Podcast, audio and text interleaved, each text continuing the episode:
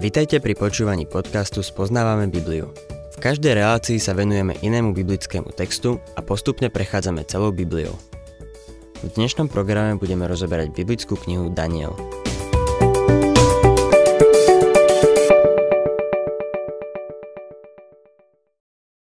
Milí poslucháči, vraciame sa k druhej kapitole knihy proroka Daniela a dnes budeme čítať ďalej od 40. verša.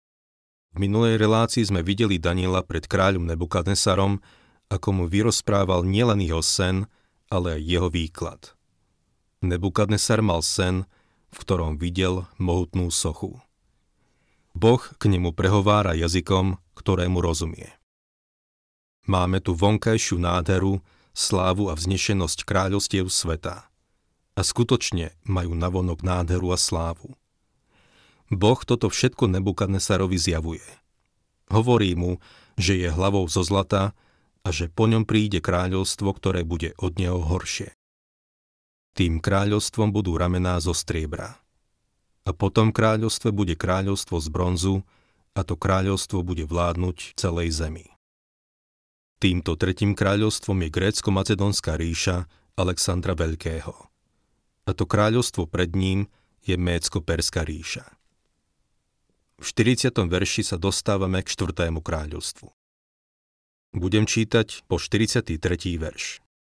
Štvrté kráľovstvo bude mocné ako železo, ktoré drví a rozdrúzga všetko a ako železo, čo toto všetko rozbíja, bude drviť a rozbíjať. To, že si videl chodidla a prsty čiastočne z hrnčiarskej hliny a čiastočne zo zlata a čiastočne zo železa, znamená, že kráľovstvo bude rozdelené. Bude v ňom niečo z pevnosti železa, pretože si videl železo premiešané s dílovitou hlinou.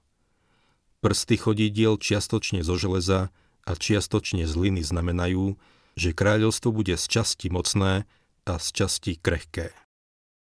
To, že si videl železo zmiešané s dílovitou hlinou, znamená, že sa síce budú medzi sebou miešať, ale nebudú súdržní. Tak, ako sa železo nespojí s hlinou. Toto je pozoruhodná pasáž písma. Väčšia pozornosť je tu upriemená na toto štvrté kráľovstvo ako na tie tri predchádzajúce dokopy. Daniel ho opisuje a interpretuje v týchto štyroch veršoch. Druhé a tretie kráľovstvo, Mécko-Perské a Grécko-Macedónskej ríše opisuje iba v jednom verši, v 39. Toto štvrté kráľovstvo je kráľovstvo neskorších dní. Pripomeňme si, že Daniel Nebukadnesarovi povedal, že to je význam tej sochy. Boh tu oslovuje Nebukadnesara, modlára, prostredníctvom sochy a vraví mu, čo sa stane v neskorších dňoch. Je to svetový vládca a trápi ho, kde to všetko skončí. Milý poslucháč, žijeme v období neskorších dní a dnes máme stále tú istú otázku. Kam tento svet speje?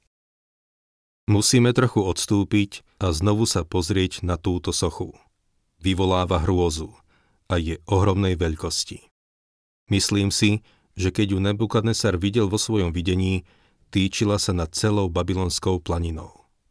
Je to socha z viacerých druhov kovov. Jej hlava je zo zlata a predstavuje Babylon.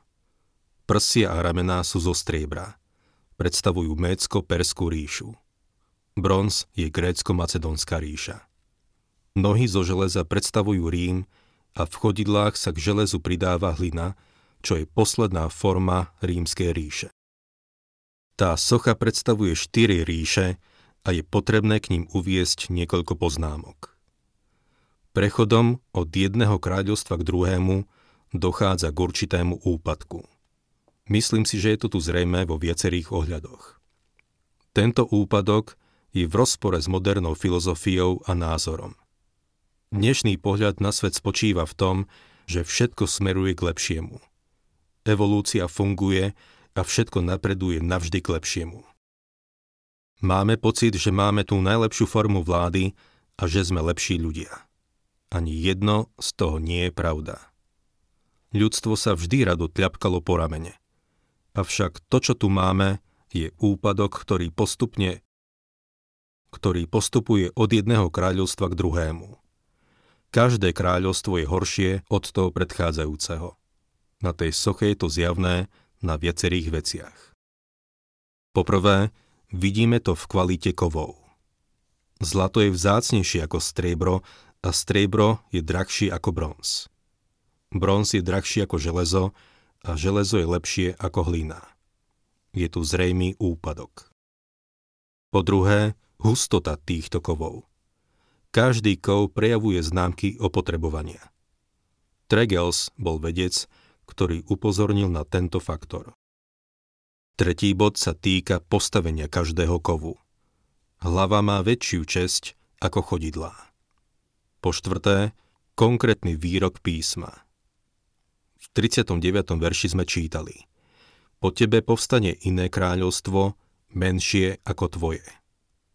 Písmo je jasné v tom, že každé nasledujúce kráľovstvo je horšie od toho predchádzajúceho. Písmo je jasné v tom, že každé nasledujúce kráľovstvo je horšie od toho predošlého. Piatá vec, na ktorú by som chcel upozorniť, je prerozdelenie zvrchovanosti.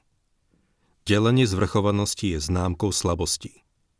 Nebukadnesar je hlava zo zlata, ale Mécko-Perskú symbolizujú dve ramená. Babylonská ríša bola silná, lebo v nej nebolo také delenie. Grécko-Macedónska ríša začala ako jedna, ale čoskoro sa rozdelila do štyroch. Rím má dve chodidlá, ktoré vedú desiatim palcom, ktoré sú zložené zo železa a hliny. V Spojených štátoch si radi nahovárame, že máme tu najlepšiu formu vlády a ľudia horlivo povedia, že veria v demokraciu. Naša forma vlády v skutočnosti nie je demokracia, ale zastupiteľská forma vlády. Nikto ma nevolá do Washingtonu, aby som urobil nejaké rozhodnutia. Je veľa ľudí, ktorí do Washingtonu chodia a hovoria im, ako to majú robiť a myslím si, že treba, aby im to niekto povedal. Problém je v tom, že ľudia, ktorí im do toho hovoria, nie sú tí správni. Podľa mňa demokracia naozaj nie je najlepšia forma vlády. Božia forma vlády bude presne taká, ako hlava zo zlata. Akurát, že vládcom bude odštiepená skala bez zásahu rúk, čiže nik iný ako Pán Ježiš Kristus. Bude vládnuť nad touto zemou a nikoho nebude prosiť o radu. Nezvolá kongres, nebude mať vládny kabinet a nebude ťa vyzývať k tomu, aby si ho volil. Vlastne, ak sa nerozhodneš pre neho už v tomto živote, milý poslucháč, vôbec tam nebudeš. Nebúr sa proti tomu, lebo je to zhodou okolností jeho svet. On ho stvoril. My sme tu len takí piadi mužíci, ktorí tu pobehujú.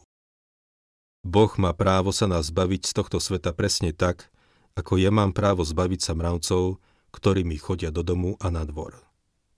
Zvyknem im nastražiť diet, lebo sa ich chcem zbaviť. Prečo? Lebo nezapadajú do môjho plánu. Mnohí z nás nezapadajú do Božieho plánu. Toto je jeho svet a urobí si ho podľa seba. Božia forma vlády bude jedna z najprísnejších, aké kedy svet zažil. Nemyslím si, že kohút v ten deň zakikírika bez jeho dovolenia.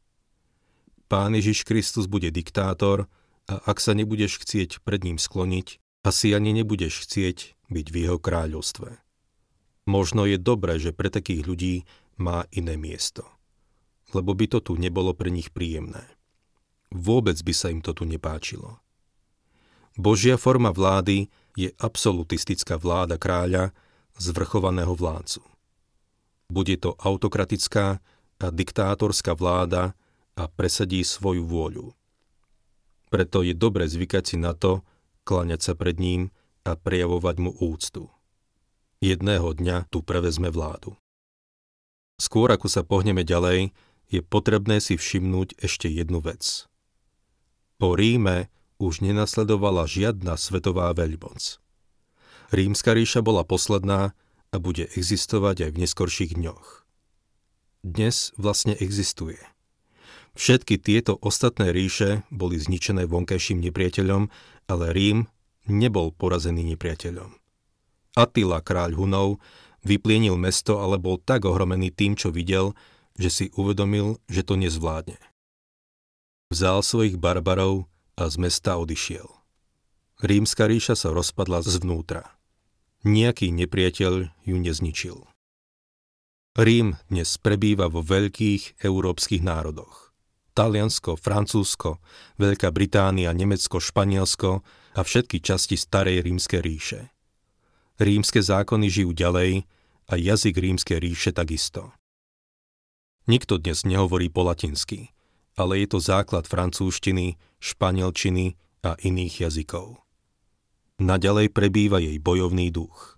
Európa je vo vojne, odkedy sa táto ríša rozpadla na menšie kráľovstvá. Čo sa dnes deje v Európe? Stierajú sa rozdiely medzi Talianmi či Nemcami. Namiesto toho sa buduje európska identita. Takéto zmýšľanie tvorí základ pre toho, ktorý raz príde, aby obnovil rímsku ríšu. V písme ho poznáme ako človeka neprávosti alebo antikrista. V Európe dnes majú spoločný trh a nie sú ďaleko od toho, aby obnovili rímsku ríšu. No ten človek sa neobjaví a toto všetko nenastane skôr, ako to Boh dovolí. Keďže to bude satanov človek, Boh mu nedovolí objaviť sa skôr, ako povolá ľud pre svoje meno. Keď si ho povolá, vytrhne svoju cirkev zo zeme. Boh koná podľa svojho plánu. Či sa to niekomu tak zdá, alebo nie. Jedného dňa teda príde ten, čo obnoví rímsku ríšu. Nikdy nehovorím o vzkriesení rímskej ríše, lebo to by znamenalo, že zomrela. Veľa ľudí sa ju pokúšalo obnoviť, ale neúspeli. Karol Veľký sa o to pokúsil, po ňom Napoleon a niekoľko nemeckých cisárov. Hitler a Mussolini sa takisto o to pokúsili, no zatiaľ sa neobjavil ten, ktorému sa to podarí. Boh ešte nie je celkom na to pripravený, aby sa zjavil. Aký bude koniec tohto posledného kráľovstva, kráľovstva zo železa a hliny? Nazdávam sa, že tá hlina reprezentuje masy, rôzne národy desiatich palcov. Železo symbolizuje skutočnosť, že Rím nadalej existuje v tejto konečnej podobe starej ríše. Ako to všetko skončí? Nuž presne tak, ako sa tu píše. 44. verš. V dňoch týchto kráľov Boh nebies dá povstať kráľovstvu, ktoré bude trvať na veky. Nebude zničené a nebude patriť inému ľudu. Rozdrví všetky tie kráľovstvá a skoncuje s nimi, ono však bude stáť na veky. Pri tomto 44. verši dnes skončíme. Na budúce sa k tomu vrátime, lebo je veľmi dôležité vidieť, ako to skončí a potom sa pustíme do tretej kapitoly.